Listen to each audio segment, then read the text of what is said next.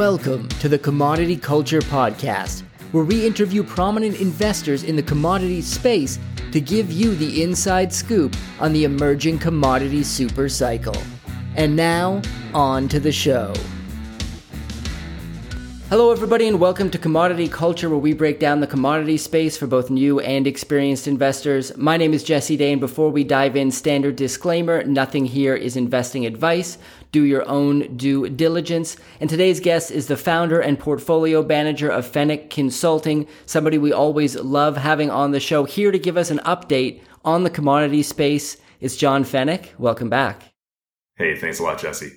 So I want to start with uh, the recent Fed pause because a, a, a, lot of people were expecting perhaps another 25 basis point hike. You described it before we started recording as a hawkish pause. So could you talk about why that is? And uh, you mentioned that they talked about raising a couple more times this year. And this goes quite contrary to a lot of uh, precious metals investors who've been talking about the fact that the Fed has to cut rates and it has to happen this year. A lot of people are saying. So, what's your opinion on the matter? Sure. Thanks uh, for having me back. Um, you know, the Fed yesterday was we call it a hawkish pause because they are talking about two small rate hikes by the end of the year now, and that was kind of new information as far as I'm concerned because there's so many that have been in the camp of a pause that leads to cuts, right? And we have not said that at all. And if you look at our work since March of last year, we thought that the Fed would go on a large, you know, rate hiking, uh, you know, scenario, which has actually played out, right? And we never, we never thought it would be this long. Okay. To be fair, we thought it would end around June of last, of this year. Um, and we, we, we got it you know, close in the sense that it's it's a pause, and maybe there's pauses and more cuts from here, right? Who knows? But we were saying, you know, by June of this, you know, we went on Kitco last June and said by June of this year we should see some type of of relief, and we're starting to see that. Okay, so we didn't get a, a hike yesterday, but it's kind of like 50-50 for the July meeting. I mean, Powell said a couple of times the July meeting is live, meaning it is a possibility for that being a 25 bip hike. So you know, I don't think this is extremely bullish for, you know, the gold and silver mining sector in general. But I think what investors need to do is we've said this on your program since last year is align themselves with a professional like myself and look at opportunities that are going to buck the trend based on news, right? So if the sector is going to be under a little bit of pressure, it doesn't mean that stocks can't do well. It just means you're going to have to do some more homework. And that's I know a pain, but it, it is something that is part of our business. You have to do the research to to make money. Uh, sometimes you get lucky, right? But in, in the mining sector, it's not usually the case. So we're potentially looking at a couple more rate hikes this year of 25 basis points. As you mentioned, that doesn't seem bullish for the precious metals. However, central banks have been continuing to accumulate gold. We've had Turkey, India, and the Czech Republic continuing to add tons in May. Could that potentially drive the gold price higher? And are there any other factors you see that are currently working in gold's favor?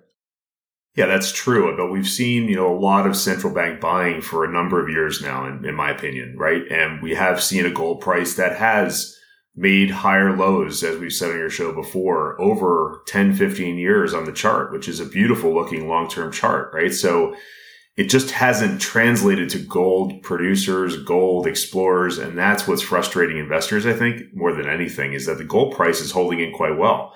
Even post Fed here, we're at 1945 today. So, you know, if we, we can make another run at 2050 plus, I think you have to break through with some authority there or you're going to have a pullback. Um, because that would be, you know, uh, not the first time we've made that uh, that run in the last couple of years, right? And and it seems to be resistance there between 2050 and 20, uh, 20 you know, 2100. Um, but you know, to your to your point, there's a couple of things looming out there that could help us in in the gold and silver space. One is um, the BRICS meeting that's coming up. I believe it's August 22nd through the 24th. You know, there's talk of gold being a part of, of an alternative currency that the BRICS is going to talk about, right? And that could be 2%, 3%, 5%. We don't know yet, but you know, this might be one of the reasons why you see the accumulation is that there's going to be some announcement made in August. And I think that would catch some investors flat footed because August is typically one of the slowest months out there for the equity markets, right? so September is one of the better mar- uh, better months for, for, for gold. Um, in terms of we have Beaver Creek, we've got Denver Gold, we've got people talking about their, their, um, uh, stories and coming out with news flow. So the timing of that could be interesting. Secondly, as we said on your show last time, I'm not in the camp that the financial crisis is over. Like this was a serious event from call it March 8th to March 31st. Uh, you saw major companies, you know, top 20 banks in the US go under like, and yet AI and tech and so many other areas are doing extremely well. Like nothing has happened. So that's really rookie kind of um, move, in, in, my opinion. This is more of a melt up in the market than this euphoric rally, especially after the Fed yesterday. I mean, you would have wanted to hear Powell be more dovish and say, you know, we're done for a while. That was clearly not what he said. Interesting. I do want to talk about the broad market in a moment as well. But first, I'd like to talk about silver and then uranium, because uh, we love uranium on this show. But uh, first, I want to discuss silver because Lobo Tigre has been pointing out lately that silver is acting a bit more like an industrial metal and has been tracking copper more closely than it does gold. Do you think silver's role is starting to shift to an industrial commodity, or do you think it will be continued to be recognized as a monetary metal? Because we're we aren't seeing central banks accumulating any silver at the moment. That's a good point. Um, I silver is still one of our top five positions, but we built most of that position, you know, before the 2020 crisis and during that crisis in April of 2020.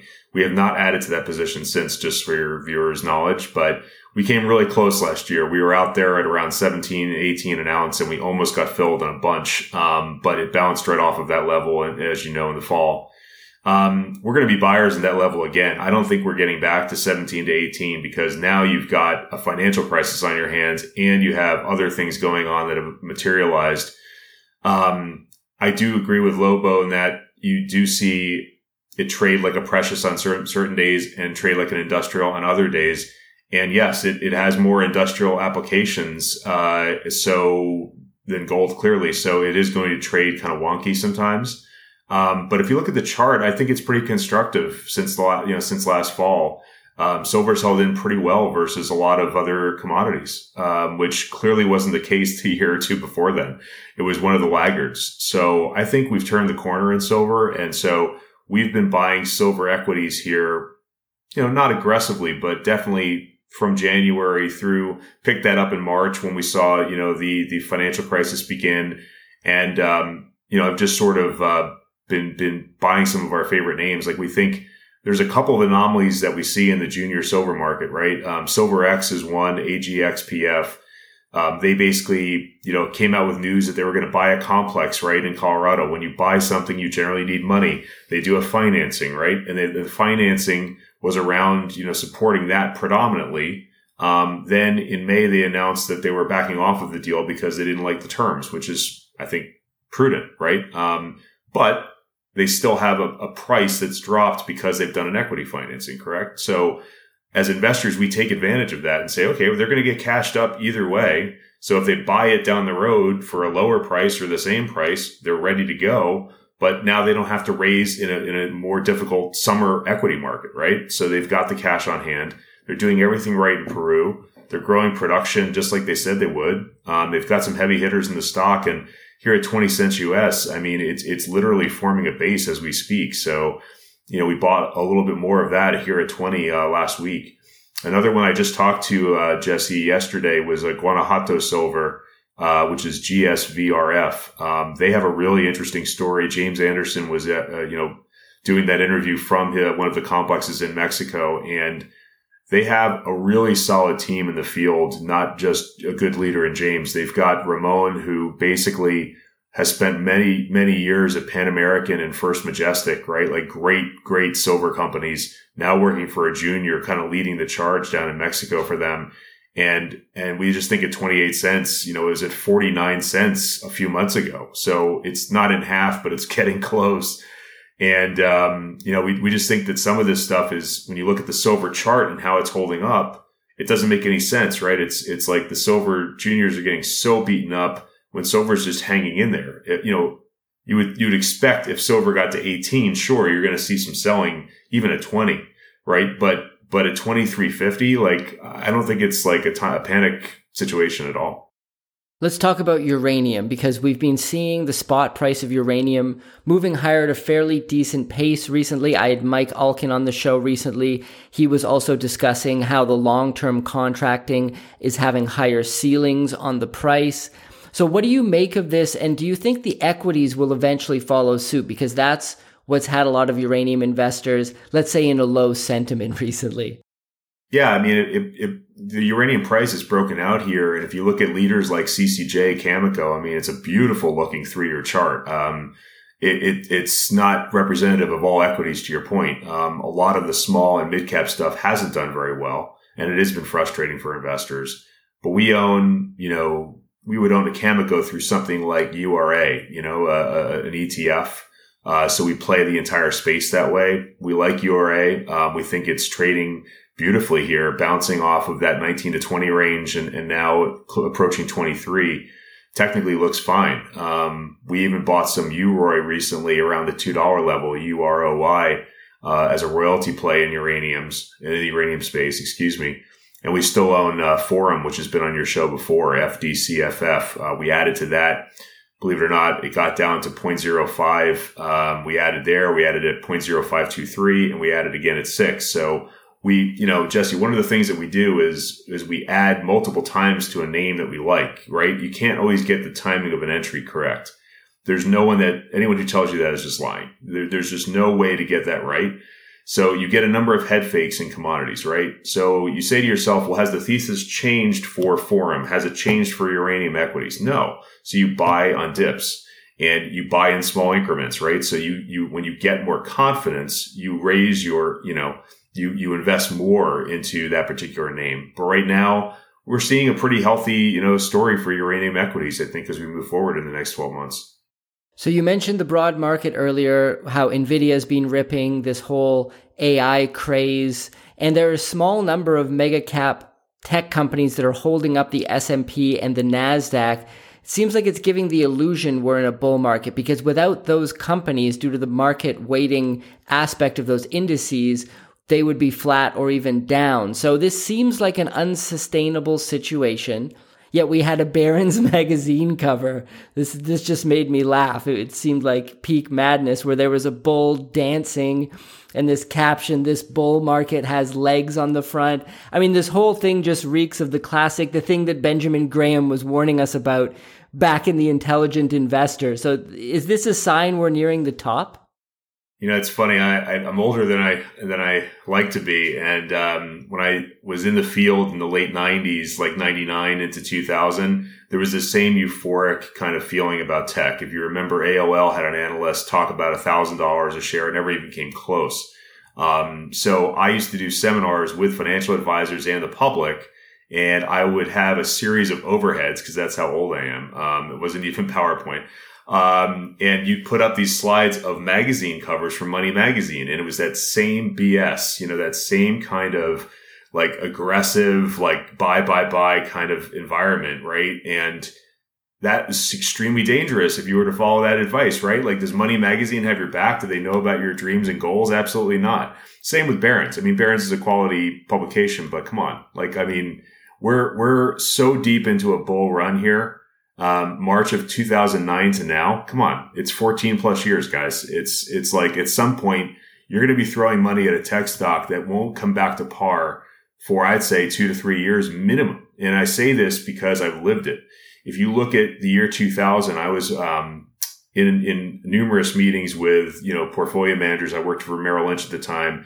And one of our guys was talking up Intel at 80 and he was our top growth manager. Okay. Larry had a ton of, of a following. And then I bought it at 40 because I thought, Hey, I'm really smart now. I'm, I'm, smarter than Larry. I bought it half off of where he told me to buy it a few months ago. It took me 10 plus years to get back to 40 from 2000. I don't, it was somewhere in the 2010s, but like I made my money back. Like, okay. So yes, things happen more quickly now with algorithmic buying and selling. So maybe it wouldn't take that long, but I'm telling people, Hey, look, I'm not touching much technology here. If it were to be something that we would go long, it's some type of name like in the smaller micro cap space that's just gotten smoked. Um, but we're not buying big tech. And, and, one other thing to to add to your your um, comment about breadth within something like the S and P, if you look at the SPY, which is probably the largest uh, ETF out there in terms of assets under management, go take a look at their top ten holdings as of May thirty first. Twenty six point one percent in tech. That's not the ETF. That's the, the top ten. So yeah, things are heavily weighted towards one sector, and that's where you're getting the bulk of your returns. So let's talk about where you are seeing opportunity now. Um, you talked about silver. Um, I, think obviously you talked about uranium. You expect some of the equities to catch up to where uh, the spot price and the long term contracting price is going. Are there any other sectors or companies at the moment that you're seeing opportunity in, commodities or otherwise, that you think investors should maybe be taking a closer look at? Sure. Um, I didn't. I didn't really talk too much about gold equities on the back of my gold discussion, so I'll mention a few of those to start. Um, I think you know we mentioned uh, Cartier probably on your show at one point. Uh, ECRFF. I met with um, Philippe uh, back in in March, and um, just a really smart guy. Uh, had some clients at a lunch, and we spent two hours going through the entire deck and really asked a lot of deep questions and he answered every single one of them. You know, I love when CEOs can handle difficult, you know, curveball kind of questions because um, he's been in the business 30 years. He's known Agnico, his largest shareholder, for 25 plus years. His largest shareholder, Agnico AEM, owns 15.4% of the stock. Do you think that they're probably going to get to 19.9 sometime soon and eventually, you know, be more interested? Maybe. Um, it's worth a risk here at seven and a half cents. I mean, it's like, um, you know, the stock on the three year chart hit 35. So at seven, you're basically what, you know, 80% off from, from the three year high.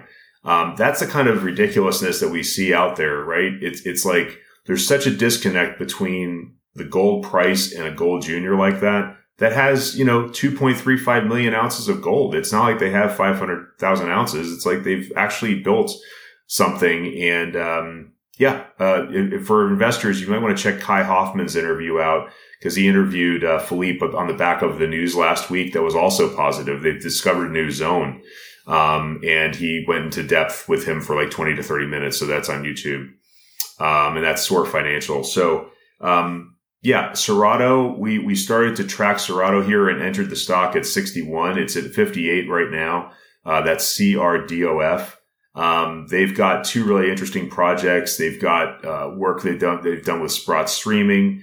They're doing a due diligence meeting uh, next week in Brazil. Um, actually, this week, excuse me. So that's coming to a conclusion probably today, to tomorrow or tomorrow. And uh, they had some analysts that were coming out to that because they wanted to, you know, companies, Jesse, they want to share with with analysts and, and high net worth investors hey, this is what we're doing. You know, maybe the news is not getting through to you guys, but we're, but we're actually advancing the project nicely. We're not in a bad financial position, et cetera, right? Um, I also know Jordan Roy-Byrne from the Daily Gold newsletter, um, has liked Cerrado and, and, wrote about it just recently, about a week ago in his newsletter. Um, and then lastly, on the gold side, I'd say, uh, U.S. gold is one that I've gotten much more interested in again here recently at four bucks because it's held the $3.50 level here eight times last year. Um, I mean, when you see something like that, you're going to get a bounce. The stock bounced to $7.48 this year. So a 100% plus gain. Um, we pointed this out to our, our clients multiple times in the fall of last year. So a lot of people that follow us and, and, you know, pay our monthly fees were, were very happy, right? Because the stock popped on a lot of, on, on very little news. It was just a large investor, Jesse, that got into a stock that has literally 10 million shares fully diluted. So like when you, when you have a small share count like that and you've got a big buyer and no sellers, well, there's an imbalance, right? And you're going to have a higher stock price. Um, we think at $4 here that within probably six to seven months, they're going to get their permit in Wyoming. Everything on their news flow as well as the letter from the, the CEO, George Bee, indicates to us that they're on track. They're not facing problems that a lot of junior miners have faced with permitting right now.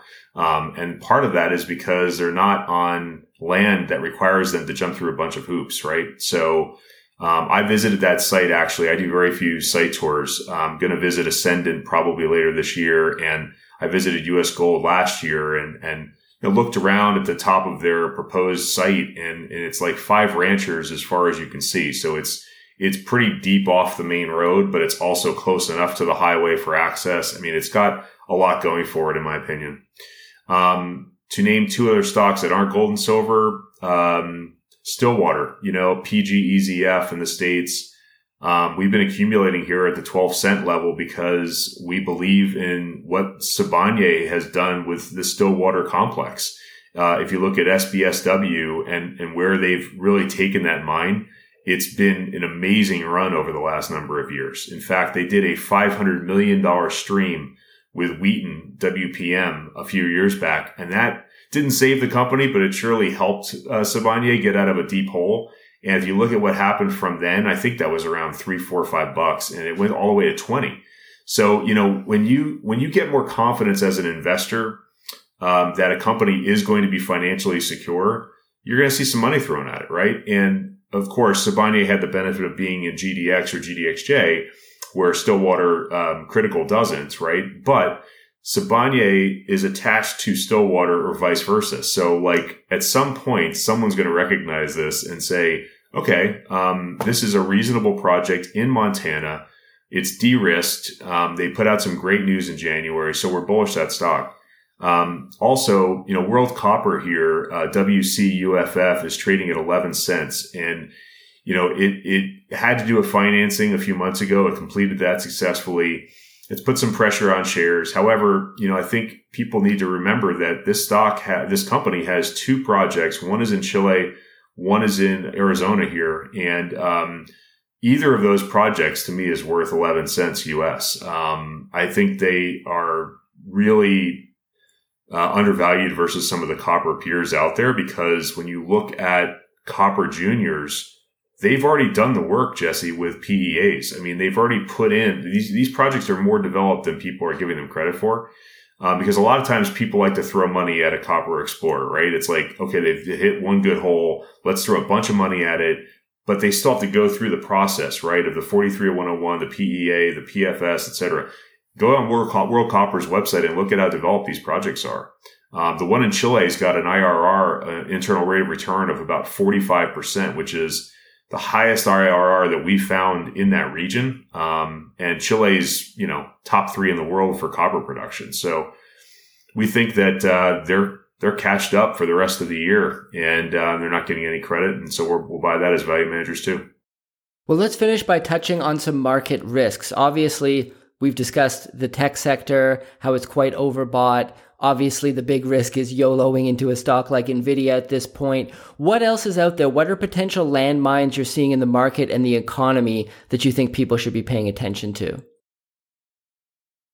When you look at the Wall Street Bets Reddit crowd kind of favorite stocks like AMC, GameStop, uh, Bed Bath and Beyond, well, hey, Bed Bath and Beyond went out. They're they're done as of this year. They they went bankrupt, right? So you could look at that chart over three years, easily a twenty dollar stock if I remember correctly, went to zero. Um, GameStop had problems recently, like AMC. I'm not interested in the movie theater stock. Like, I mean, there's there's just uh, a mass a massive amount of irrational behavior going on in the momentum growth space right now. And as a value manager, you know, I'm biased. I have I I, I see things the other way, right? I look for value. So of course I'm going to you know take that side of, of that of that trade and not look at those kind of trades. I think that if you're looking at growth, you have to look at things like that would have a growth aspect to them, like a like a Pfizer, which is clearly like you know bottomed here at the 35 level and now bouncing, right? Like that is more of a value core stock than it is a growth stock, but it could be a growth stock, right? Because look what they did during COVID. It's like things like that with a dividend are much more interesting to me than chasing some growth idea that I'm not even sure is going to work. Um, so you know we have been on your show talking about how we go long and short certain names from time to time, not in our mining or energy portfolio, of course, but you know, we basically, um, are looking at, uh, you know, travel and leisure just rallying beyond belief here. Again, it's, it's like, go look at Royal Caribbean, RCL at 95 plus. Like, does that mean that cruise ships are all of a sudden the best place to be post COVID? Like they're literally trading on the three year chart at like a dollar or two off the high as we speak. Like, wow. Um, I mean, I hope their revenues will support that in the next, you know, couple of quarters. And that's what we see, right? It's like, I would look at that as more of a short opportunity than a long opportunity because I've missed the boat. If I was going to go long RCL, I should have done it at 30 or 40 or 50. Now at 95, I'm like, hmm, I, am looking at this as uh, there's got to be a pullback in here somewhere. I just think there, there, there's a catch up trade, right? Of like people being trapped in their homes, wanting to put money to work in, in vacations, which is completely normal. Um, but then is that sustainable? That's the question.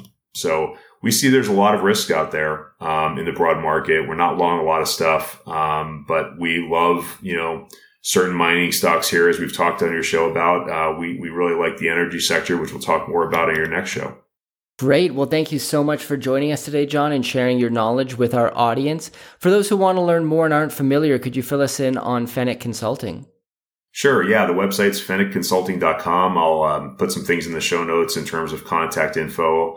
Um, we've been at it, you know, four years. We, we, we try really, really hard, um, to understand what a client's where are client's coming to us from, right? If they're coming to us from Bitcoin, if they're coming to us from, you know, Wall Street bets kind of stocks, we don't want to talk to them usually because I think we can't deliver the kind of returns that they would be interested in, right?